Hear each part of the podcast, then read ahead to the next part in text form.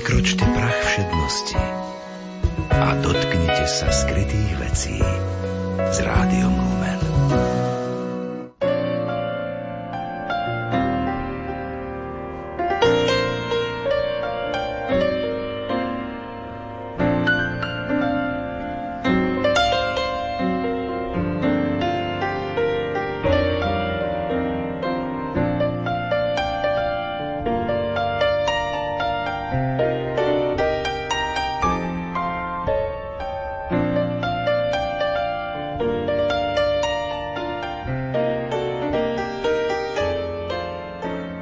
Dobrý deň, vážení poslucháči. Vítam vás pri počúvaní literárnej kaviarne. Dnes život a dielo svätej Terézie z Lisieux.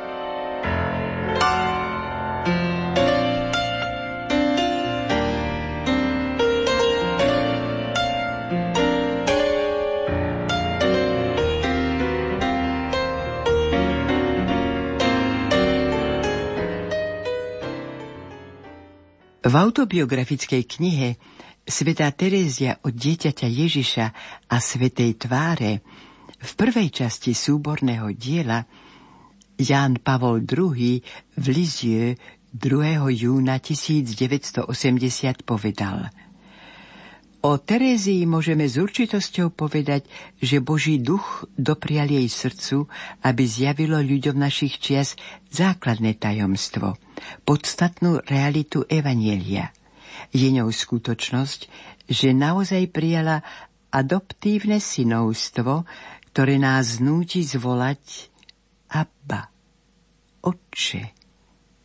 Jej malá cesta je cestou svetého detstva.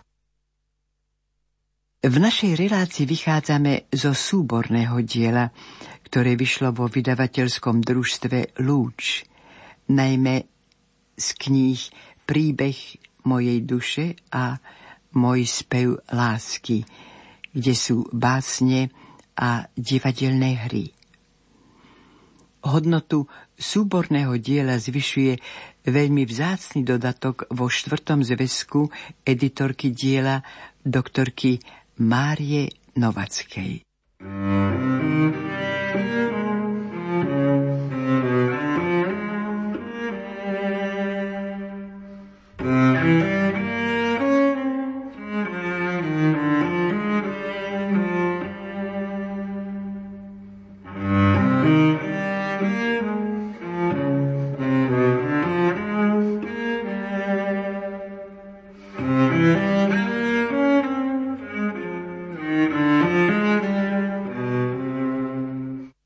Orientačné body tereziánskej tematiky Alençon 1873 1877 Vzhľadom na svoje rodinné korene je Terézia z Lizie najprv Teréziou z Alençon. Tu uzrela svetlo sveta 2. januára 1873.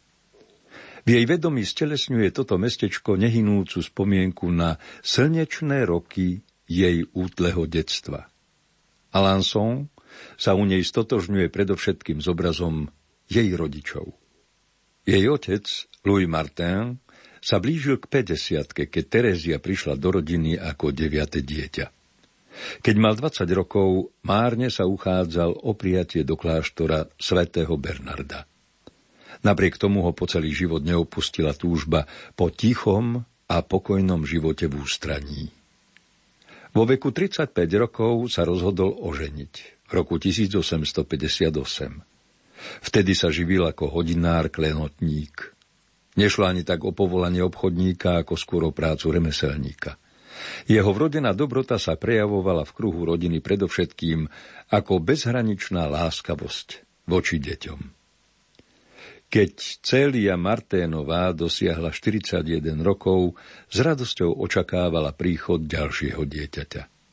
Už v tom čase však táto nesmierne citlivá, ale zároveň energická žena prejavovala viditeľné znaky fyzickej únavy, sprevádzané aj morálnym utrpením. Strata štyroch maličkých detí a úmorná práca dlho do noci, keď pri blikajúcom svetle sviečky háčkovala jemné vzory typickej alansonskej čipky, spôsobili jej predčasné opotrebovanie. Hoci mali Martenovci každodennej driny a starosti vyše hlavy, svoj zrak neupierali iba na časné hodnoty.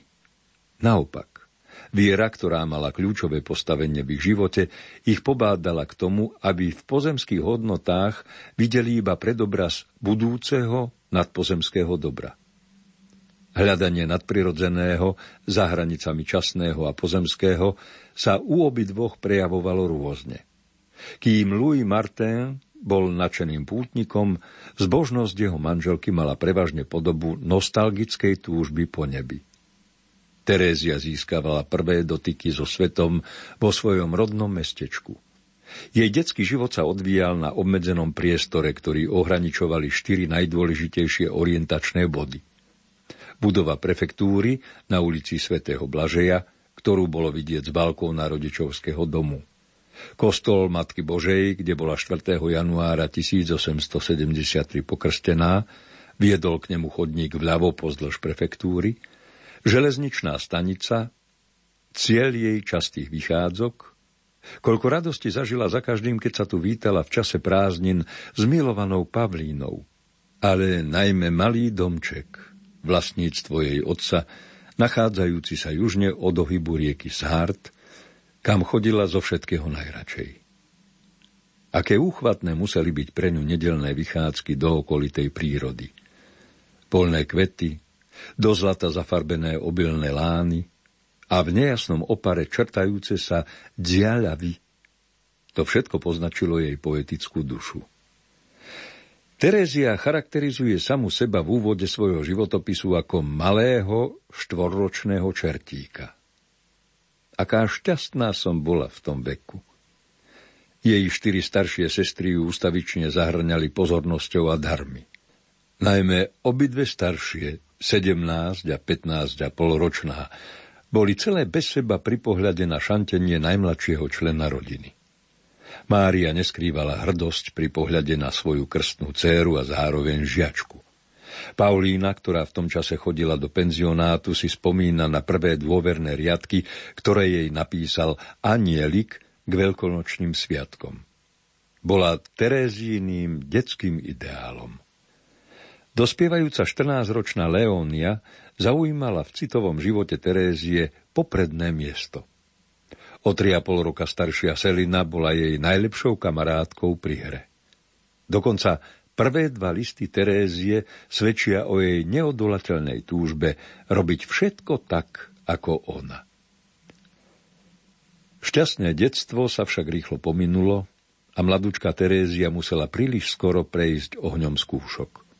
Prvou bola smrť jej matky, ktorá zomrela ráno 28. augusta 1877 po predchádzajúcom veľkom utrpení.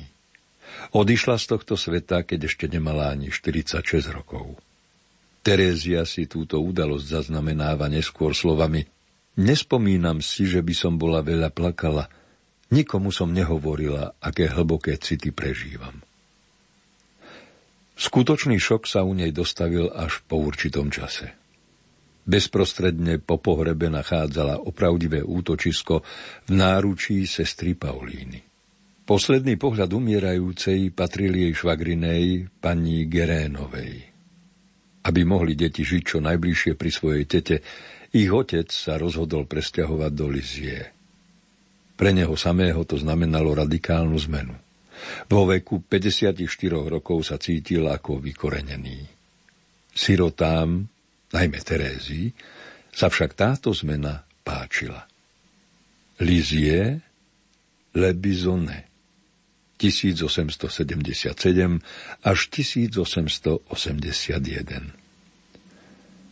Pán Géren Vyšiel svojmu švagrovi v ústretí a našiel mu v Lizie nedaleko svojho domu úchvatný dom s manzartkou.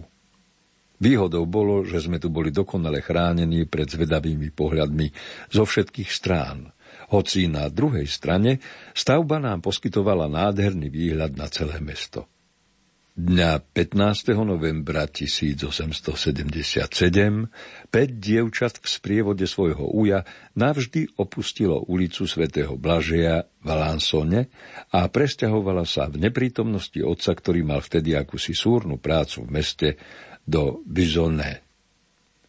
Nové bydlisko sa stalo pre Teréziu na viac ako 10 rokov miestom pokojného života. Dieťatko stále priťahovalo pozornosť a nehu nielen svojich starších sestier, ktoré sa predstali druhými matkami, ale hlavne jej otca, milovaného kráľa, ktorý ju zahrňal láskou naozaj materinskou.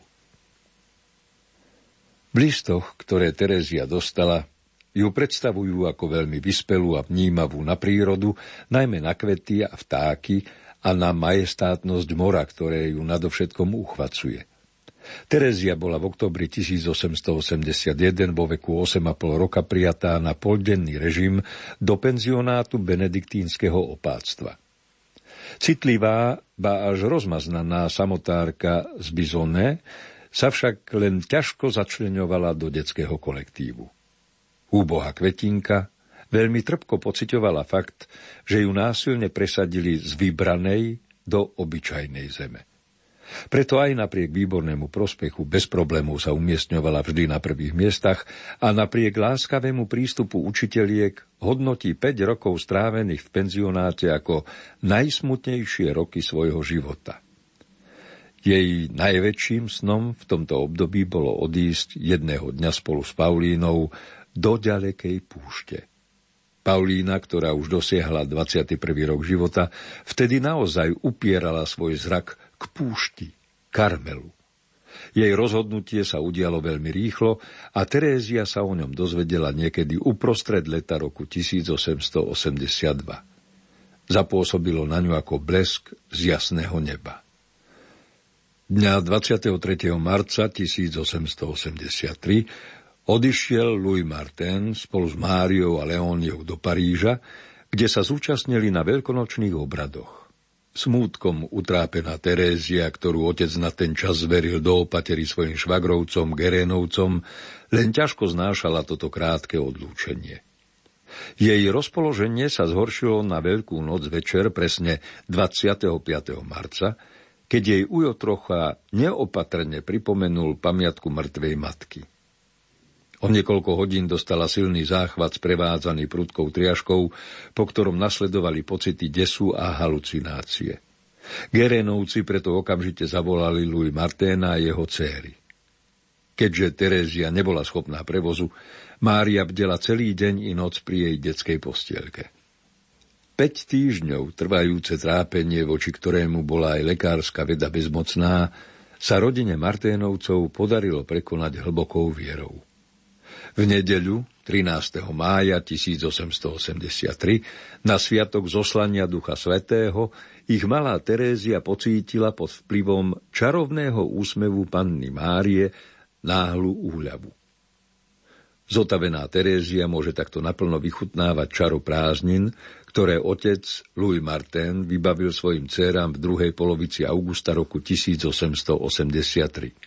Boli to celkom výnimočné prázdniny, pretože ich mohli stráviť v Alansone, kde bola Terézia naposledy 15. novembra 1877. Mohla by som povedať, že počas pobytu v Alansone som poprvý raz vstúpila do sveta. Všetko okolo mňa bola samá radosť, šťastie. Mária sa aktívne zúčastňovala na duchovnej príprave svojej mladšej sestry, pričom Terézia natrhala každý deň desiatky kvetov pre dieťa Ježiša vo forme drobných obiet a čonosných skutkov. Sestra Agnesa zvýrazňovala ich pôvab tým, že im priraďovala symbolické mená. Rúže, fialky, sedmokrásky, hloch, konvalinky, nezábudky a tak ďalej. Malá Terézia im vdychovala vôňu, svojou roztúženou láskou v krátkých modlitbách, ktoré ju naučila Paulína. Takto sa symbolika kvetov postupne dostávala nielen do slovníka, ale najmä do Terézínej spirituality. Roku 1896, keď jej mystický duch dosiahol najväčší rozmach, nachádza najpriliehavejšiu formu výrazu svojej vrúcnej lásky k Ježišovi v rozsypaní kvetov. V úkone, ktorý jej bol veľmi blízky už ako dieťaťu v Bizoné. Rok 1884 predstavuje v živote mladučkej Terézie duchovný vrchol. Jej autobiografické zápisky vyznievajú v podstate ako zhutnenie vlastnej mystickej skúsenosti, ktorá sa viaže k niekoľkým veľmi dôležitým udalostiam.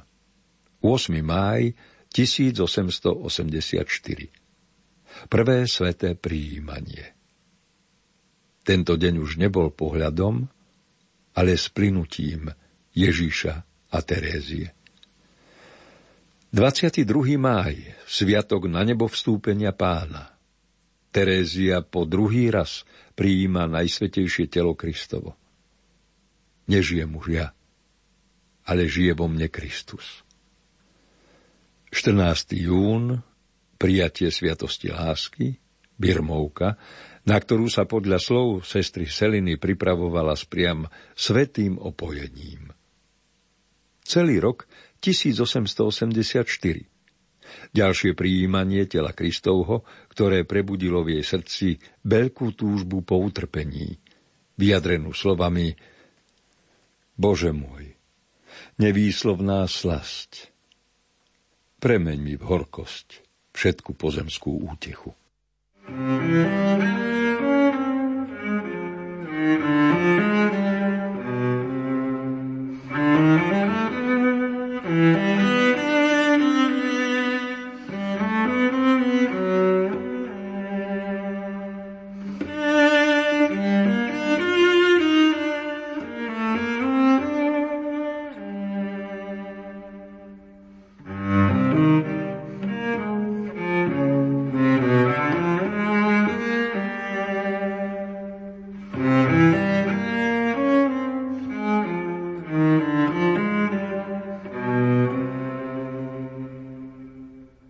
Opravdivo šťastnú ju vidíme v júli roku 1885, keď sa znova vrátila do Saint-Quentin. V septembri sa teší v Truví, v spoločnosti Seliny. V októbri toho istého roku je však nad jej sily, aby sa bez svojej nerozlučnej spoločníčky vrátila do penzionátu. V zápätí sa jej znova zmocní chorobná clivota, takže otec ju musí zobrať domov.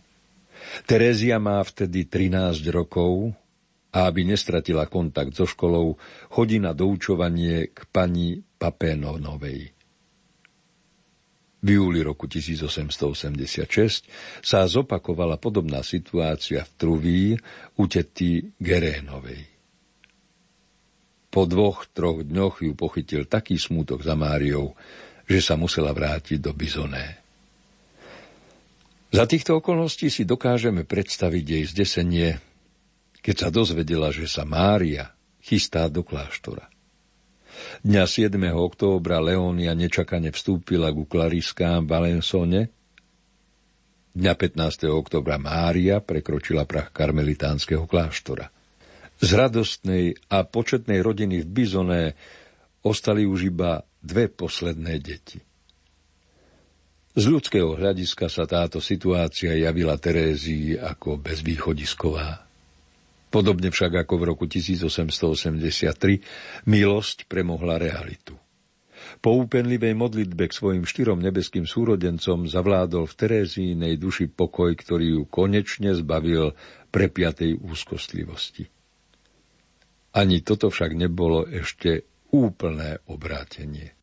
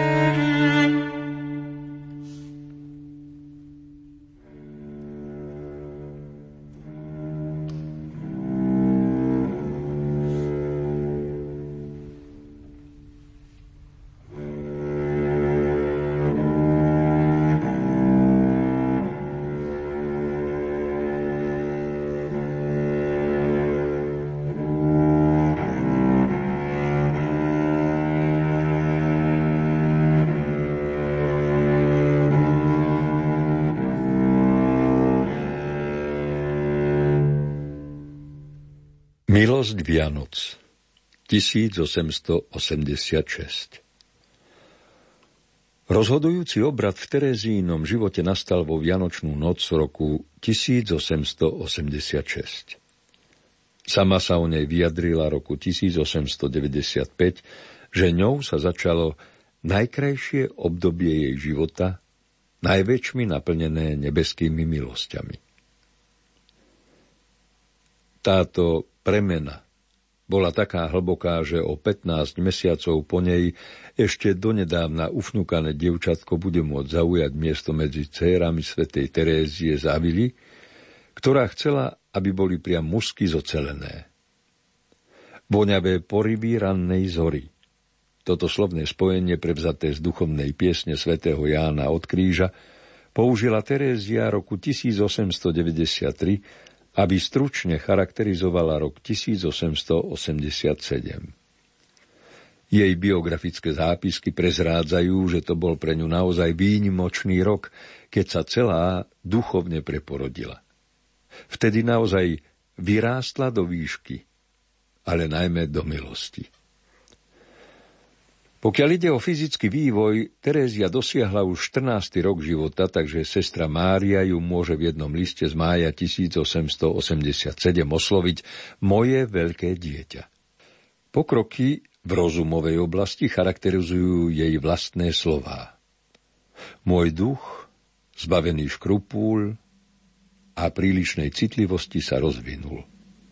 Vždy som milovala všetko veľké a krásne ale v tomto období ma zachvátila nesmierna túžba po poznaní.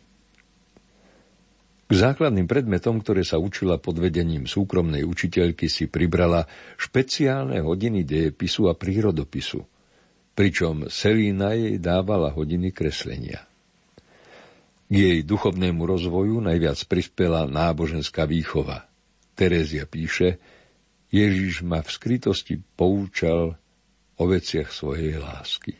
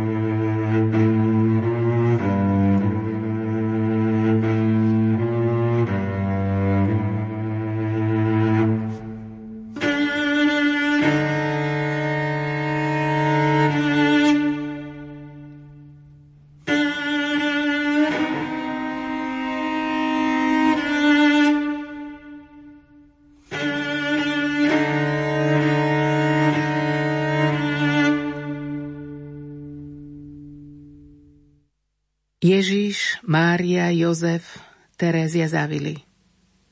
Január 1895 Pochválený buď Pán Ježiš Kristus.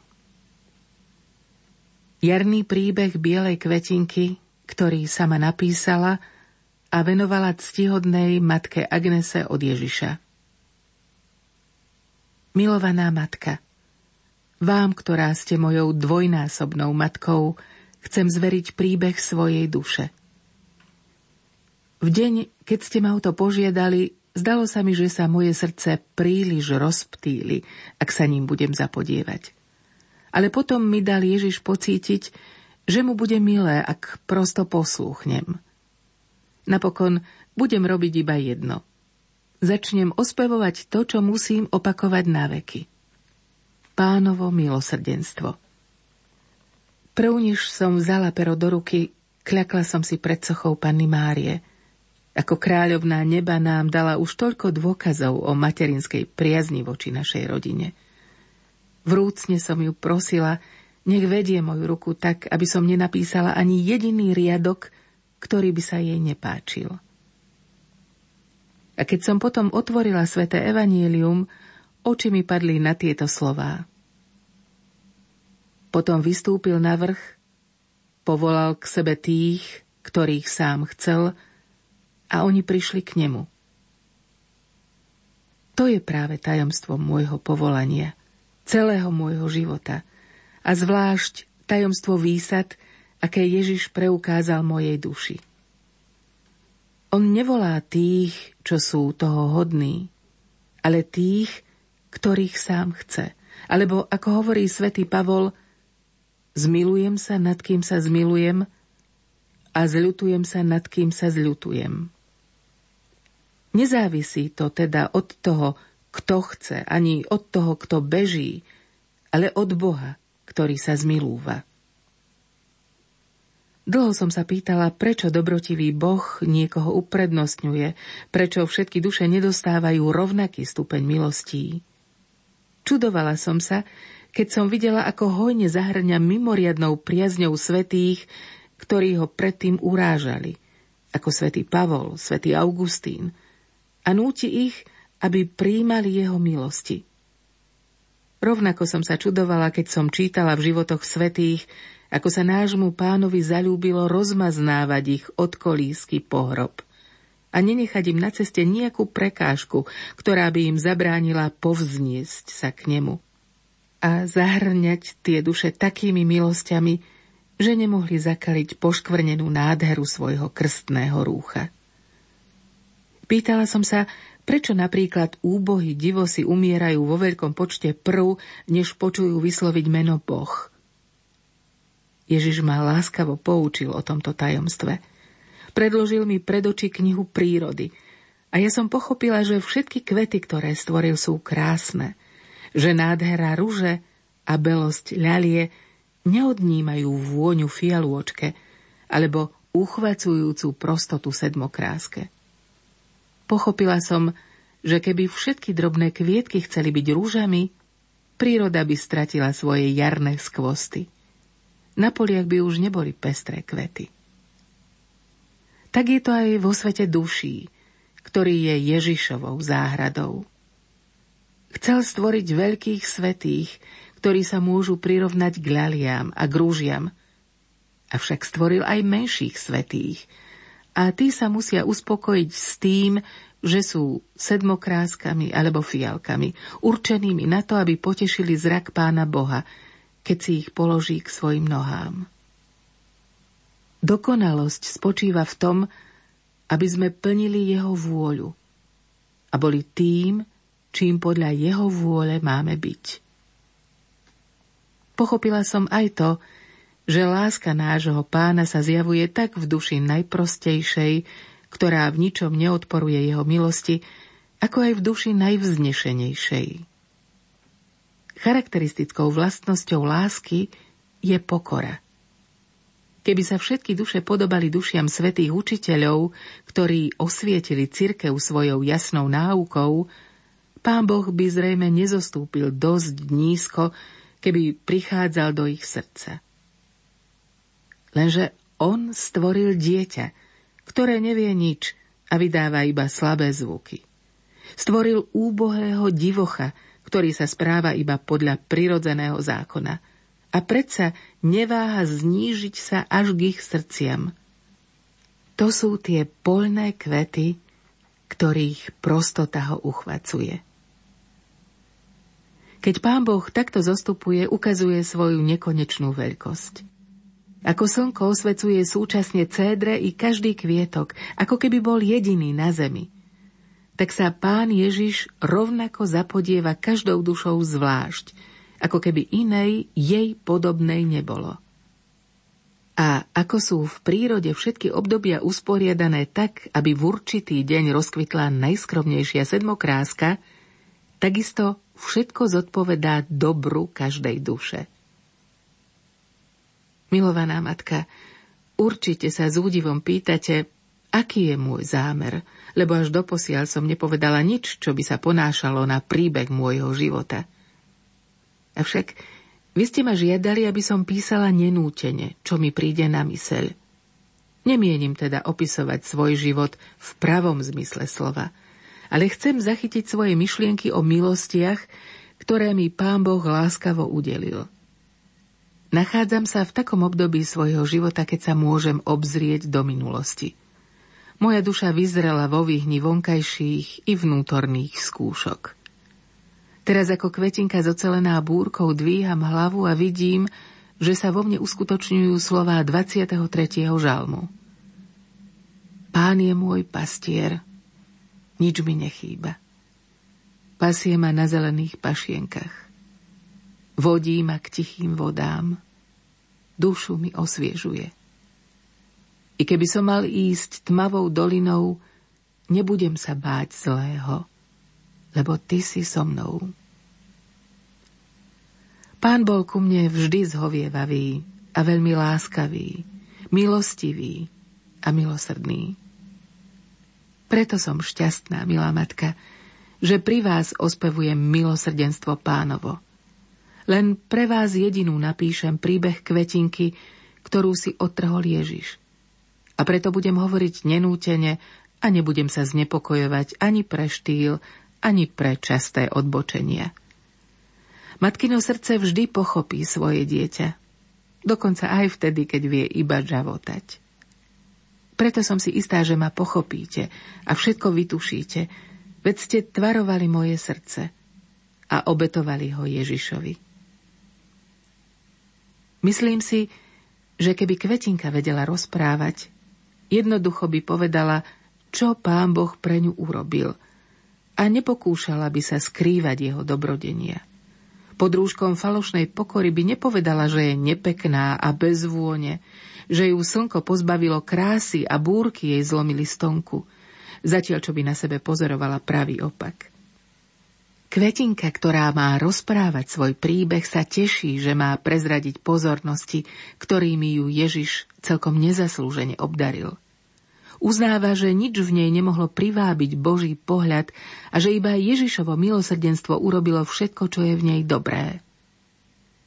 Vďaka nemu sa zrodila vo Svetej Zemi a akoby celá preniknutá panenskou vôňou.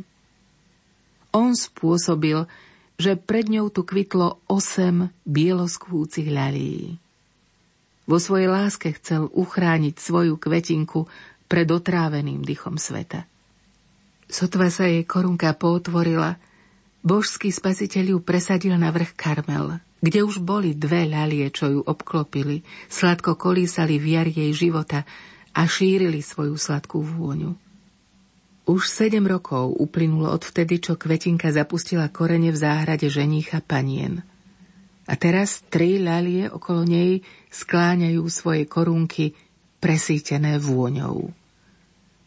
O niečo ďalej sa iná ľalia rozvíja pod Ježišovým zrakom a dve požehnané stonky, ktoré vydali tieto kvety, sú teraz naveky spojené v nebeskej vlasti.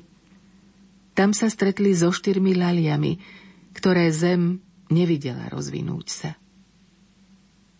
O, nech Ježiš nenechá dlho na cudzom brehu kvetiny, ktoré zostali vo výhnanstve. Nech je hniezdo ľalí v nebi čoskoro úplné. Milá matka, niekoľkými slovami som zhrnula, čo Pán Boh pre mňa urobil. Teraz začnem podrobnejšie hovoriť o svojom detstve, a pritom viem, že tam, kde by každý iný videl iba nutné rozprávanie, vaše materské srdce nájde pôvab. Okrem toho spomienky, ktoré vyvolám, budú aj vašimi spomienkami. Lebo moje detstvo sa rozvíjalo pred vašimi očami. A mala som šťastie na rodičov, akým nebolo páru, ktorí nás zahrňali rovnakou starostlivosťou a rovnakou nehou. O nech požehnajú najmenšie zo svojich detí a nech mu pomáhajú ospevovať Božie milosrdenstvo.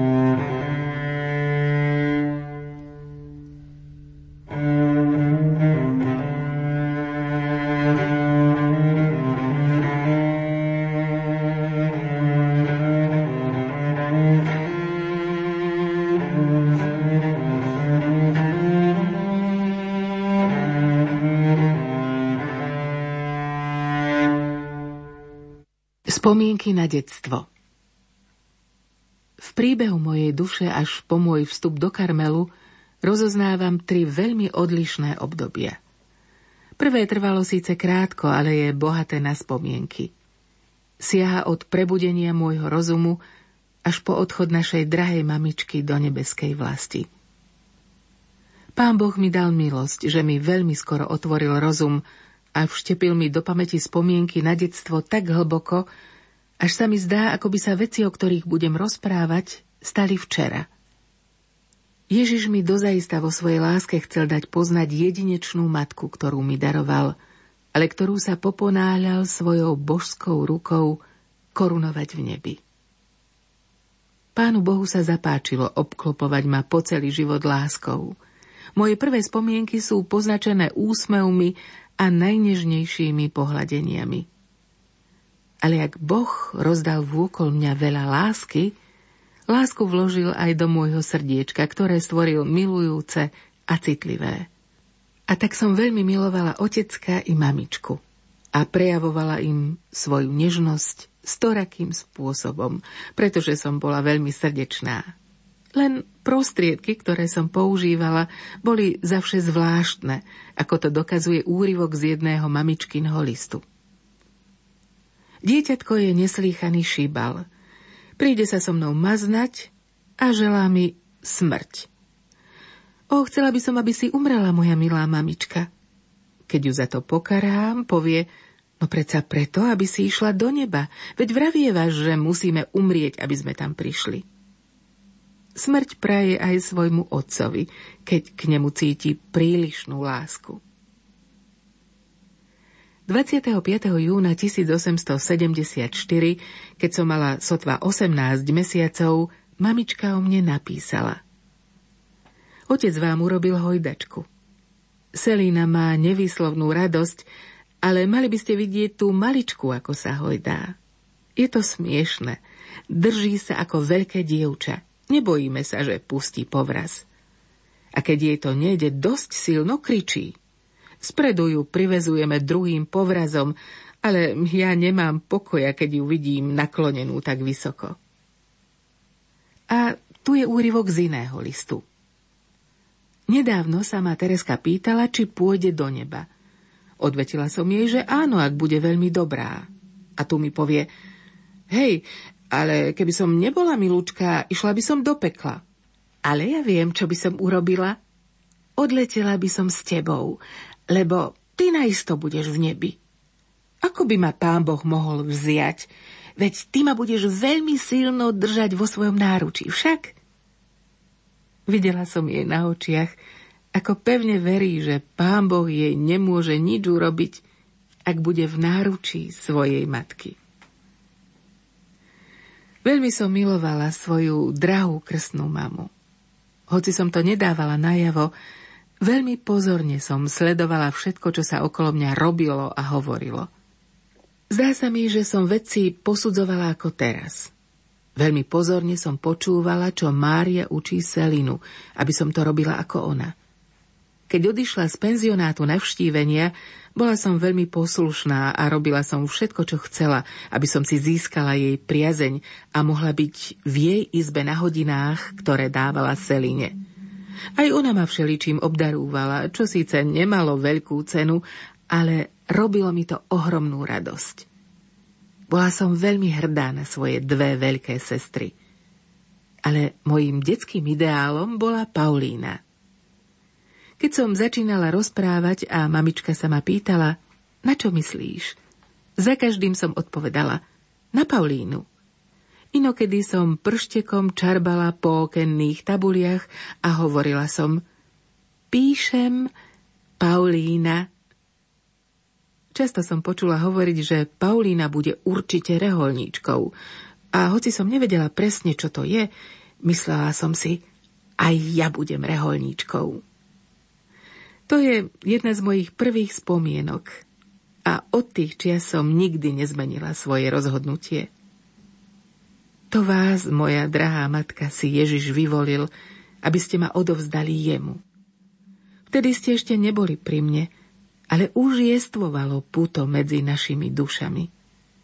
Boli ste mojim ideálom.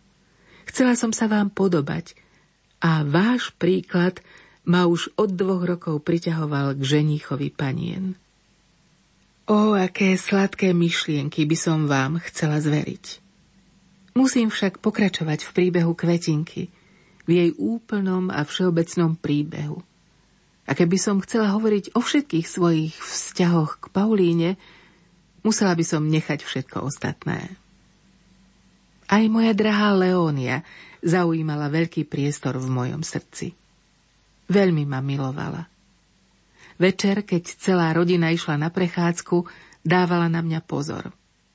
Zdá sa mi, že ešte aj teraz počujem prekrásne uspávanky, ktoré mi spievala. Vo všetkom hľadala spôsob, ako mi urobiť radosť. A preto by ma bolo veľmi zarmútilo, keby som jej spôsobila bolesť. Veľmi dobre si spomínam na jej prvé sveté príjmanie. Zvlášť na chvíľu, keď ma vzala do náručia a tak niesla na faru. Mala som nádherný pocit, že ma nesie veľká sestra, celá v bielom, ako ja. Večer ma veľmi skoro uložili spať, lebo som bola príliš malá, aby som ostala na rodinnej hostine. Stále mám však pred očami otecka, ako ide k zákuskom a svojej malej kráľovnej nesie rezy z poschodovej torty. Teraz mi ostáva hovoriť o mojej drahej Selíne, milej družke môjho detstva. Ale spomienok je toľko, že neviem, čo z nich vybrať. Uvediem len niekoľko úrivkov z listov, ktoré vám mamička písala do penzionátu na vštívenie, ale nebudem všetko opisovať, bolo by to príliš dlhé. 10. júla 1873 v roku môjho narodenia vám napísala Dojka priviedla Teresku vo štvrtok. Tereska sa len smiala. Najväčšmi sa jej páčila malá Selina. Smiala sa s ňou o preteky. Dalo by sa povedať, že už by sa s ňou rada hrala. Čo skoro to bude? Dobre sa drží na svojich nôžkach. Stojí rovno ako svieca. Myslím, že bude skoro chodiť a bude mať dobrú povahu. Zdá sa veľmi rozumná a vyzerá ako vyvolená. Ale až po mojom odlúčení od dojky sa prejavila moja zvláštna náklonnosť k mojej drahej Selíne. Veľmi dobre sme si rozumeli, iba že ja som bola živšia a nie taká naivná ako ona. Hoci som bola o 3,5 roka mladšia, Zdalo sa mi, že sme v rovnakom veku. Tu je úryvok z mamičkinho listu, ktorý vám ukáže, aká bola Selina tichá a ja zlá. Moja malá Selina má silné sklony k čnosti. Tento cit ovláda jej bytosť, má nevinnú dušu, čo sa hrozí zla. Pokiaľ ide o tú malú všetečnicu, ešte sa nevie, ako sa vyvinie. Je to ešte len malé, pochabé stvorenie – je inteligentnejšia ako Selina, ale hlučnejšia a predovšetkým takmer neoblomne tvrdohlavá. Keď povie nie, trvá na tom, aj keby ju zavreli na deň do pivnice. Radšej by tam spala, než by povedala áno. Jednako má zlaté srdce. Je veľmi nežná a veľmi úprimná. Je zaujímavé, ako beží za mnou, aby sa mi priznala. Mamička, len raz som sotila selinu, len raz som ju udrala, ale už to viac neurobím. Tak je to pri všetkom, čo robí. Vo štvrtok večer sme sa boli prejsť k železničnej stanici. Na silu chcela ísť do čakárne, že pôjde po Paulínu a tak utekala popredu celá natešená, až bolo milé na ňu pozerať. Keď však zistila, že sa musí vrátiť, lebo nemôže nastúpiť do vlaku a ísť po Paulínu, rumácgala celou cestou domov.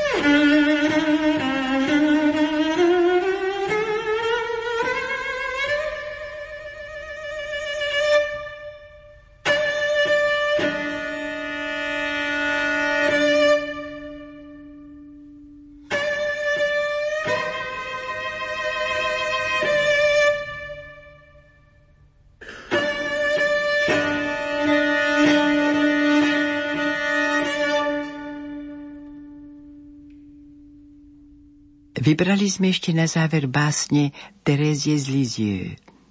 Z francúzského originálu preložil Marian Šidlík. Spev vďaky panne Márii z hory Karmel. Hneď v prvých dňoch môjho žitia v náruč si ma privinula. Od toho dňa, matka drahá, v srdci som ti spočinula. Nevinnosť si chránila mi, Vložila zma v hniezdo sladké, v kláštore tak požehnanom, strážiac moje detstvo krátke. Neskôr, v čase dospievania, začula som Ježišov hlas v svojej nehe nevýslovnej, zjavila z mi karmelu jas. Spasiteľovi sa zasveť, sladko si mi pošepkala – pri mne budeš iste šťastná, keď si sa mu odovzdala. O, pri tebe, matka nežná, našla som si pokoj srdca. Nežiadam si nič na svete. Ježiš je tým šťastím predsa. Ak aj zavše smútok cítim a zmocní sa ma istý strach, Daj mi, matka, požehnanie. Ach, posilňuj ma v slabostiach. Daj, aby som ženíchovi božskému vždy vernou bola. Pokým ma hlas jeho milý k vyvoleným nepovolá. Preč bude vyhnanstvo i bolesť, v nebi spev mojej večnej vďaky – láskavá kráľovná Karmelu, ponesie sa až na doblaky.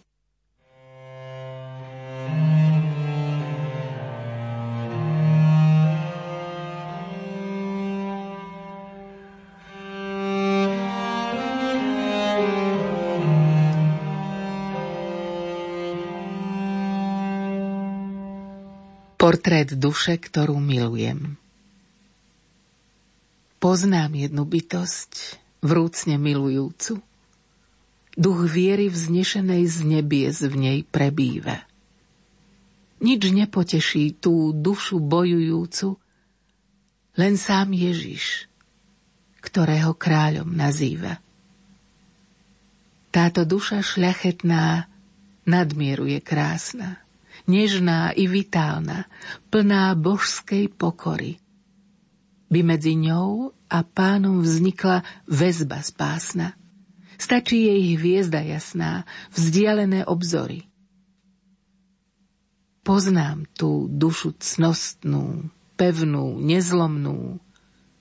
Po šťastí prahne, po slobode pravej, len v skutkoch dobra nachádza slasť úprimnú, v zabúdaní na seba hľadá nádej. Nehou ju uchvátilo srdce božské. Jeho je dielom hodným stvoriteľa. Sťa plameň uzriem ju raz v čistej láske, v nebi žiariť u svojho spasiteľa.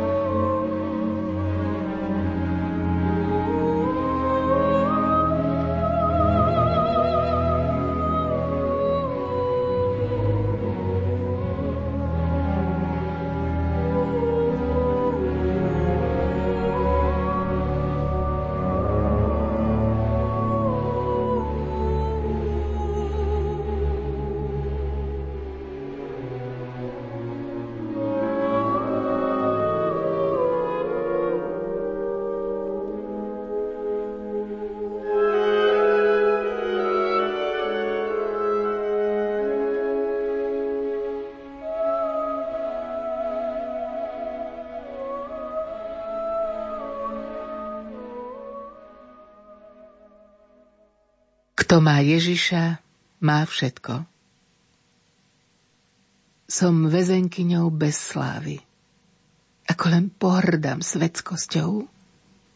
Potešenie v nem prchaví. Si jedinou, pane, mojou radosťou. V šľapajách tráva zdlávená. V ruke mi uvedol jarný hloch. Chcem tvoju lúku do vena na nej nezostanú stopy mojich nôh.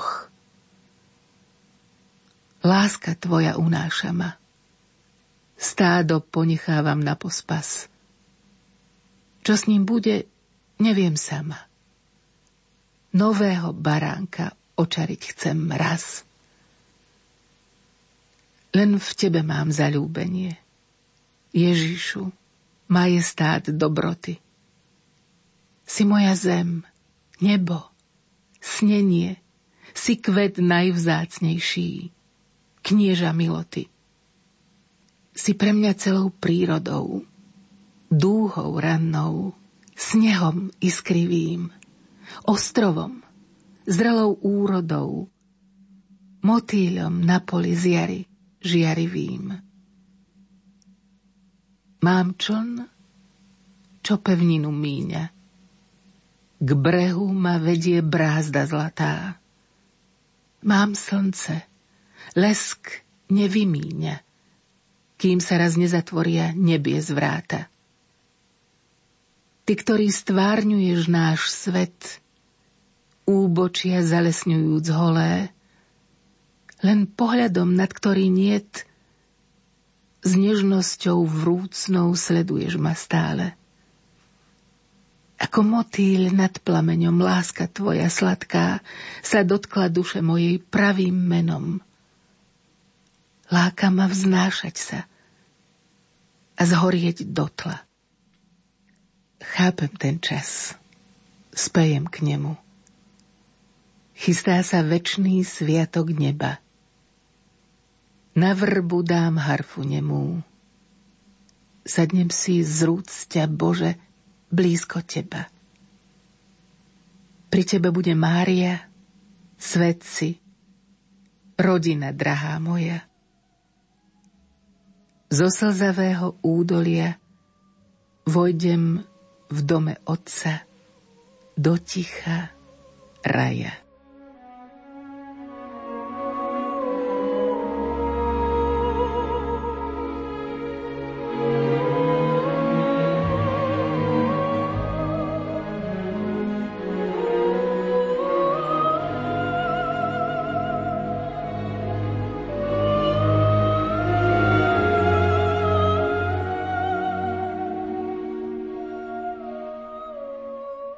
30. septembra 1897 v priebehu dňa prežíva Terézia nevýslovné úzkosti. Jej posledné slová Všetko, čo som napísala o svojich túžbách po utrpení, to všetko je naozaj pravda. A neľutujem, že som sa odovzdala láske. Približne o 19. hodine 20. minúte Terezia umiera v prítomnosti zhromaždenej komunity.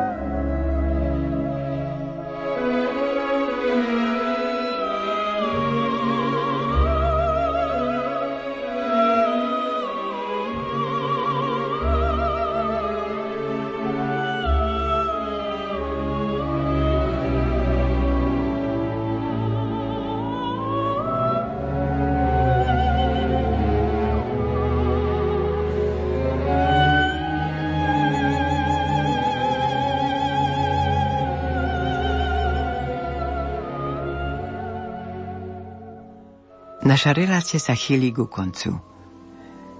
Učinkovali Jana Hanusková, Jozef Šimonovič, spolupracovali hudobná redaktorka Diana Rauchová, zvukový majster Matúš Brila a lúči sa s vami Hilda Michalíková.